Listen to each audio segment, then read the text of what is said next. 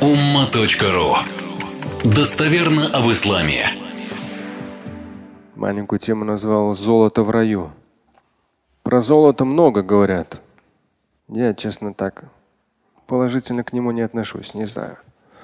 Может быть, аят алладина книзуна дахаб валь Ну там, конечно, валяюн фикуна фи да. Те, кто накапливает золото и серебро и не тратит из этого.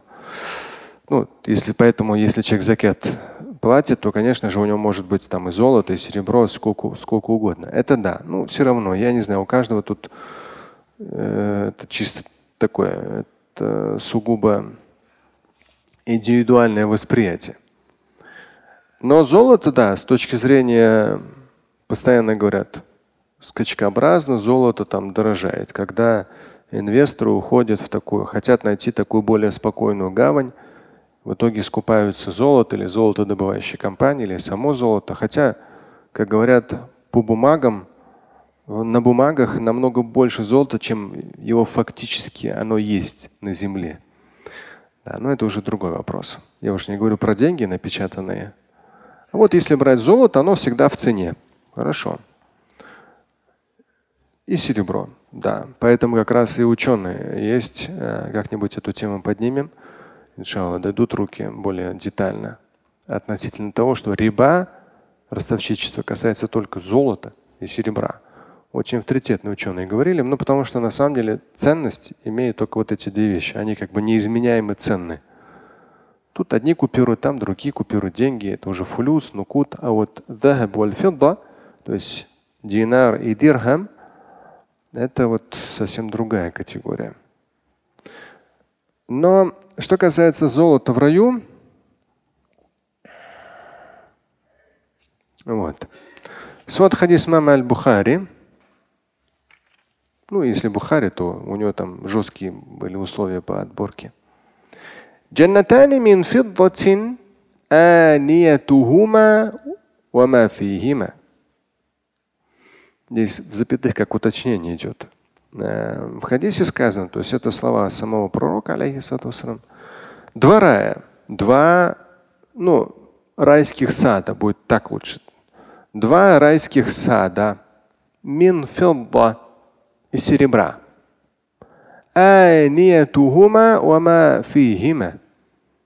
И посуда, и все остальное. Ну, я когда переводил, например, этот хадис, я написал, то есть все там из золота, э, из серебра, филда.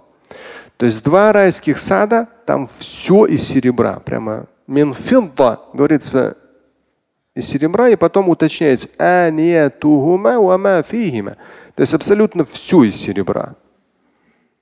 Но опять же, если мы так подумаем, все из серебра как-то некомфортно, все из серебра. Как-то сложновато вообще становится. Ну, две райские обители, два райских сада, миндахаб, из золота. То есть там и посуда, и все остальное. Ну, то есть все. Почему, как здесь можно много, как бы долго это все рассуждать. Бывает хадисы, где поясняется, почему то или иное, а бывает, где не поясняется. В данном случае пояснения нет, там дальше я процитирую, идет чуть другой акцент.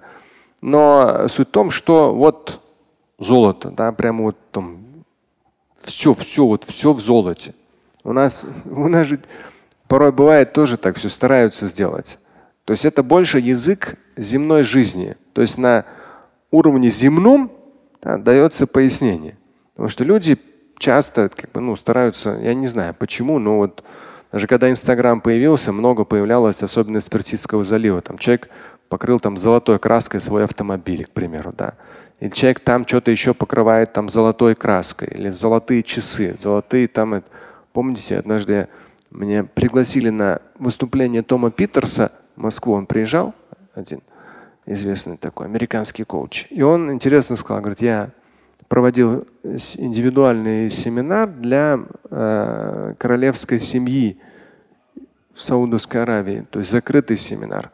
И, я, и он несколько раз повторил, он такой уже дядечка, там ему за 70, и он несколько раз повторил, говорит, я это своими ушами тоже слышу, слышал. И он говорит, говорит, у них говорит, прямо килограммы золота на них.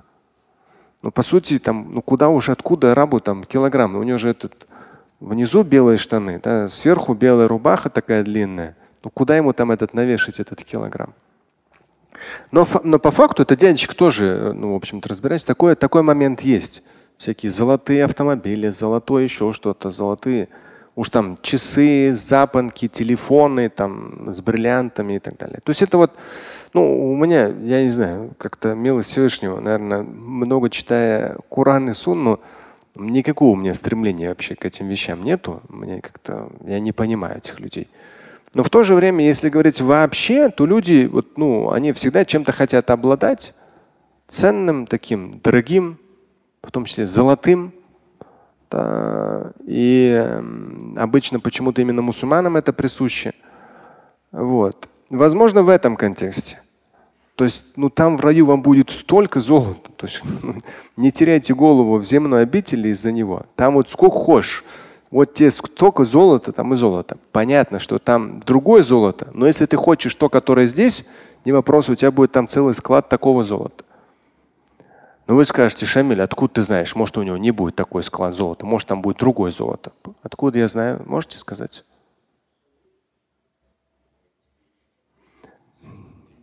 Да, в Коране неоднократно говорится. В Коране неоднократно говорится, то, что пожелают их души. Ну, захочешь ты там золотой Мерседес, да не вопрос тебе, пожалуйста, тебе этот золотой Мерседес. Вот. Но в основе своей, в основе своей, это название. То есть, если говорить о райском уровне, то есть человек может захотеть себе золотой Мерседес по земным меркам. По земным меркам. Но золото или серебро, которое оговариваемо относительно рая, оно имеет абсолютно иную природу.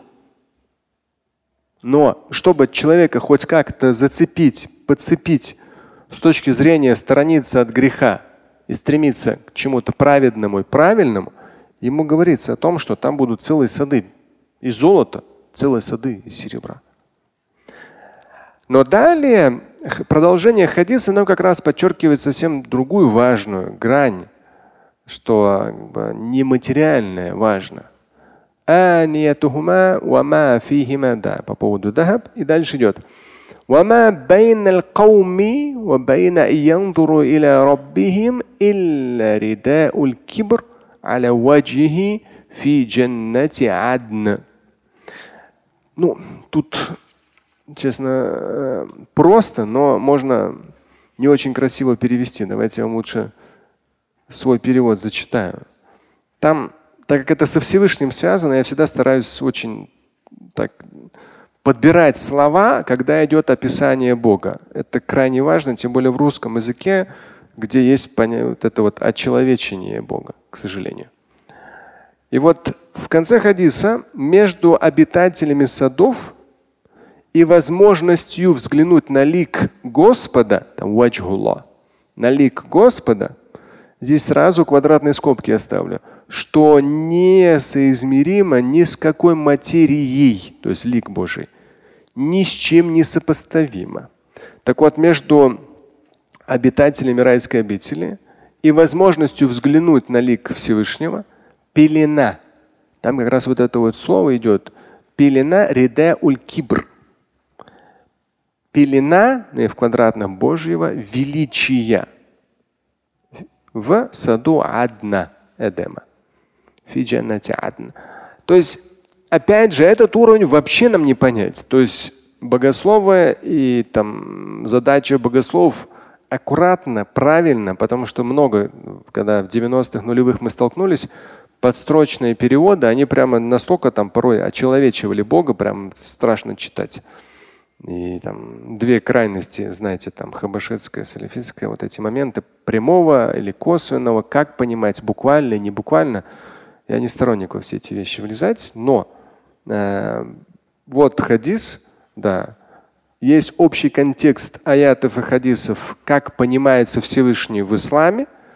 И поэтому, когда такого рода вещи, связанные со Всевышним, переводятся, нужно быть очень аккуратным в словах.